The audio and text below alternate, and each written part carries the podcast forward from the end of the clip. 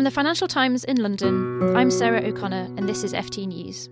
There's a big question that's worrying people in all sorts of countries right now, including here in the UK. What on earth do we do about the fact that within countries, some places seem to be doing so badly, even when the national economy is doing pretty well? In the US, people are worried most about the post industrial heartlands. But here in the UK, the deepest problems seem to be on our coasts, in our old seaside towns. Andy Haldane, the chief economist at the Bank of England, has been thinking a lot about this question recently. He's been touring some of the poorest parts of the UK, and I caught up with him in his office just after he got back from the seaside town of Blackpool and the former coal mining town of Ashington.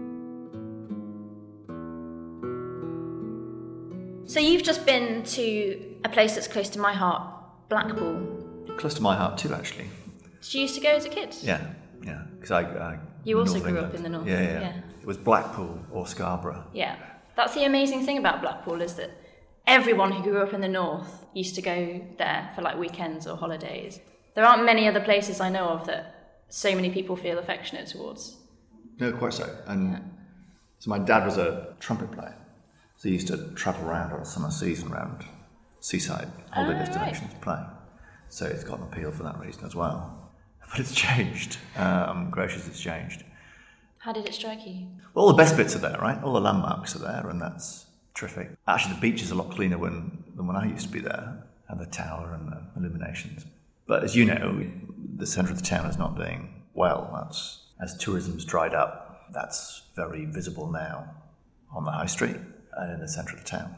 I think almost half the guest houses there have been turned into private rental accommodation of, charitably speaking, mixed quality. But housing was quite a key theme of my day there, actually. Hearing a bit about how that evolved and, and mm. what needed to improve.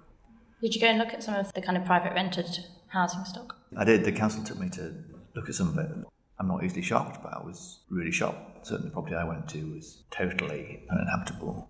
Someone who doesn't, on their regional visits, often hang out in drug dens. It was quite an education. And, and if, you, if that's your base, you know, you can see why, you know, there's a real sense of insecurity in parts of the town. I'm not suggesting it's, it's all like that. Of course, it's not all like that. But housing is such a kind of foundation of you as a person, of you as a family.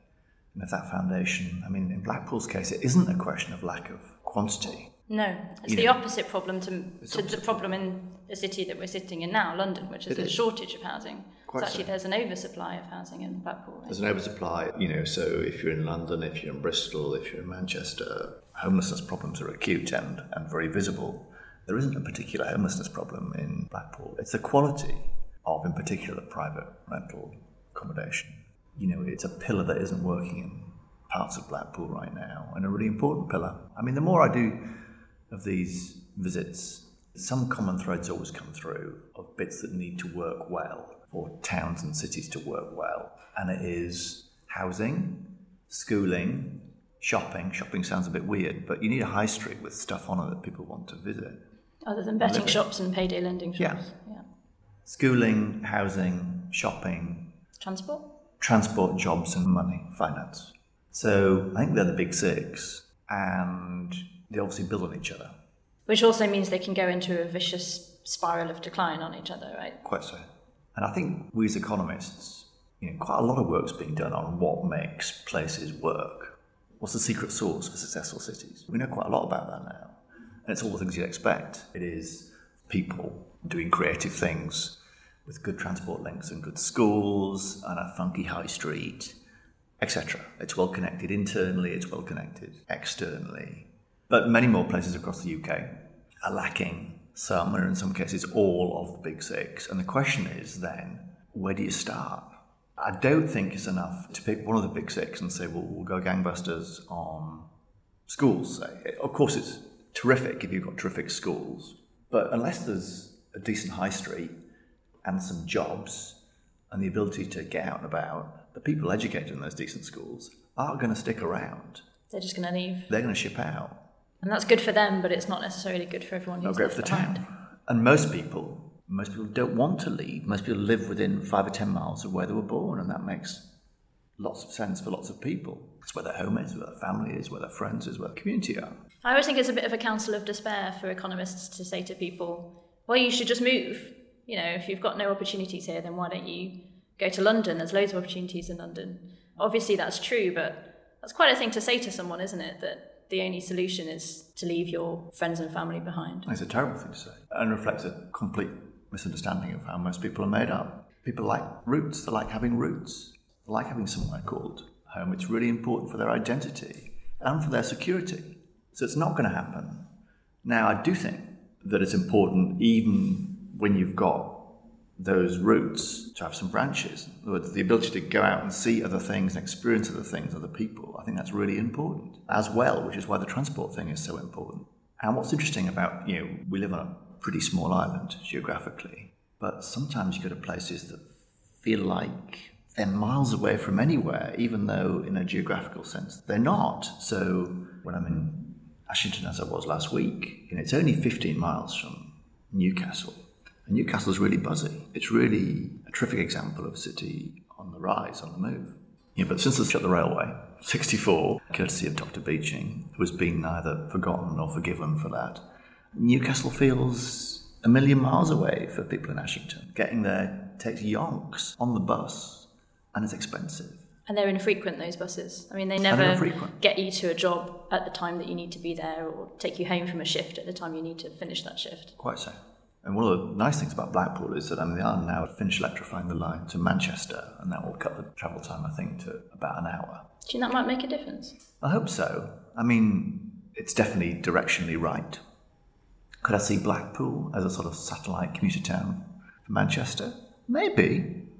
I think that you know people have a real warmth towards Blackpool. It's got a seaside location. You look at someone like Margate in Kent, regeneration of Margate in Kent. The seafront's been redeveloped. So could I see that for Blackpool? Yeah, I think I probably could. So, what needs to happen to allow that to transpire? Because for the last sort of 10, 20 years, if anything, Blackpool's been sliding in the other direction. I don't know the answer to that. In some ways, for me, that probably is the largest of the economic issues facing UK PLC right now. And not Take- just the UK. I mean, this question of yeah. what to do with fringes, whether economic or geographical, that are falling behind developed economies. I mean, that's a big question in the US, in Huge Europe. question. And, you know, there's a natural gravitational pull, isn't there, towards the hubs, the cities that are doing well, because they're full of energy and they're growing and thriving. You have to seek out the spokes as well as the hubs in societies, in economies, to get a rounded picture of what's going on. And actually, in terms of what's needed policy wise, identify and speak the structural issues that are holding back the spokes in the economy, which, by the way, is where most people live. Do you think that challenge is going to become more urgent? Because one of the things I worry about, as you know, I write quite a lot about automation and the impact that might have on the labour market in the years to come. And I think it's not unreasonable to think that some of the areas that will be most hard hit by the first wave of automation might well be the same areas that were hit by the last big wave of globalization. And so all of those former coal mining towns that switched to jobs in call centers, for example, Right. could kind of get hit all over again. Do we need to learn lessons from what we did wrong last time in terms of appreciating the kind of differential geographical impact of economic shocks? I think the answer to that has to be a resounding yes, because we think that the extent of the hollowing out of the jobs market from what is to come from the fourth industrial revolution could easily be wider and deeper than that which resulted from the first three industrial revolutions. Its hollowing tends to hit most those in the mid skilled professions, as you know. But if it's wider and deeper, then everyone's going to be part of that. And this will be another wave hitting some communities that haven't remotely adjusted to the effects of the previous waves. I mentioned Ashington. So Ashington is home to the world's most advanced paint manufacturing company. Wow. I've got no way of verifying this, Sarah, but That's what they told you. that's what you know. That's uh, I can quite believe it. That's great. That's good news.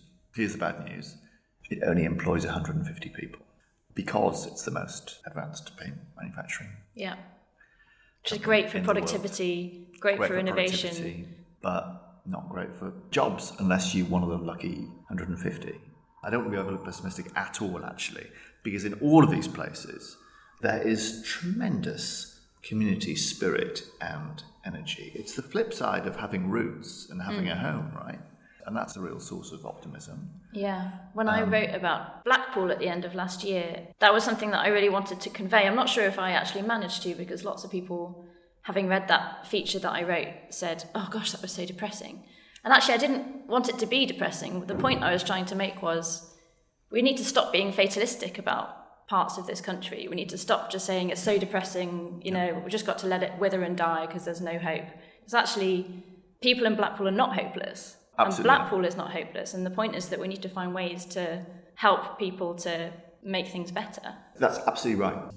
Uh, my sense is, Sarah, relative to even a few years ago, we have a much greater sense of what might need to be done. Now, doing it is another thing entirely and will take time and money.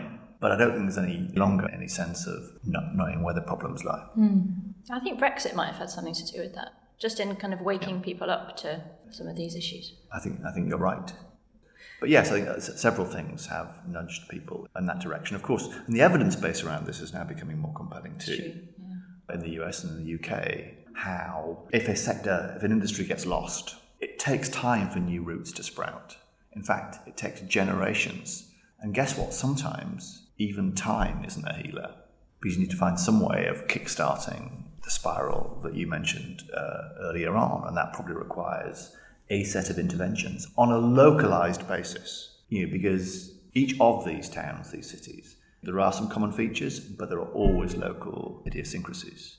And as a central banker, you know, we're sitting here in the Bank of England, and one of your important jobs is to go in and vote on what the level of interest rates should be. Mm. How difficult does it make your job that there are such different economies within this one economy that is the United Kingdom? Because I don't think it's an exaggeration to say that central London, where we're sitting now, feels like a different country to central Blackpool. Well, as you know, we only set one interest rate for the whole country, so we can't set different interest rates for for Blackpool and Birmingham. But that's not a reason not to want to get out and about and as far away from where we sit today as possible a lot of the time. And that we do, as you know, on a pretty intensive basis. We have 12 regional agencies. Historically, that's had a big skew, as you know, Sarah, towards companies, and now that's what I've been changing, and that's what these visits are really all about. Seeing things through different lenses. They can tell you very important things about how the aggregate economy is functioning when I go, as I did a, you know, a couple of years now, to, to Nottingham and talk about recovery to a set of charities, and they stop me after one sentence to say, What are you talking about, Andy? That sets you back on your heels a bit, really, and makes you think. And it turns out, after that, I go home, I look at the data regionally, and at, at that point, the recovery in terms of output having got back to its pre crisis level, that was only true of London, the southeast. Everywhere else, including Nottingham, was still sitting below water. So sometimes it tells you things about the economy that you it prompts you to go back and relook at the numbers. But often it's not just about the numbers, it's the colour and the story, it's the narrative that accompanies it. So I've spent great chunks of my life, for example, here worrying about inflation, the cost of inflation. I couldn't tell you how many academic articles I've read, indeed written a few, on the cost of inflation. But I tell you, I only really understood it when I was down in Wales at the end of last year, when someone said, you know, didn't put it like this, but you know, my consumption basket is food and energy. The prices of both have gone up a lot. That's really bad news for me, Andy, because I face a hard choice between, in this case, heating or eating. Yeah, that bit hasn't been in many of the academic articles I've read or written.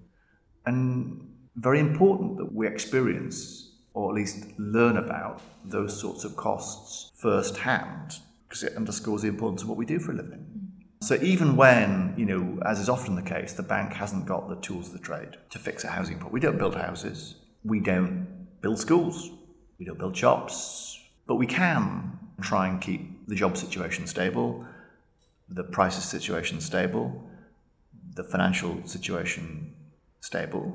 And that's a pretty big contribution because when that goes wrong, in a way that affects the poorest people in society most.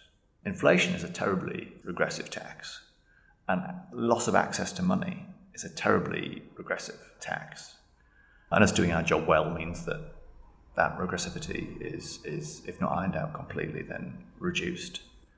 I'm a great believer, you know, that this strand of economics, which in some ways is sort of economics catching up with where sort of sociology and psychology were about 40 years ago, narrative economics. We all make sense of the world through stories, always have always will. It's what humans do for a living. How else are you to make sense of the world other than through stories? And usually simple ones and singular ones. You tend not to hold kind of multiple narratives in your head, it's too complicated.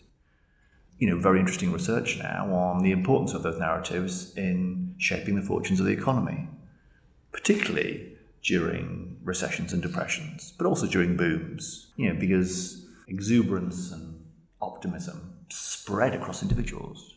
And so do such as pessimism and depression. Never more so than now, actually, in a world of social media where people's emotions and views pass instantaneously and across geographical boundaries. So the power of social narrative in shaping people's worldviews and decisions has never been greater and has always been great. And understanding people's narratives about the economy is therefore really important for us. You can call it sentiment if you want, but it's hard gauging people's sentiment. Surveys often do it very imprecisely because, you know, it's a certain type of someone who fills in a survey. And often it's answering very contrived questions, you know, framed questions that don't really speak to what people feel. And I've not found a better way of tapping into a kind of kind of window on people's souls than turning up and listening to what they have to say. It's not a survey, it's not a very scientific one, but I can't think of a better one. And that's why we're doing it. Andy, thank you so much for talking to me. I really appreciate it. Thanks, Sam.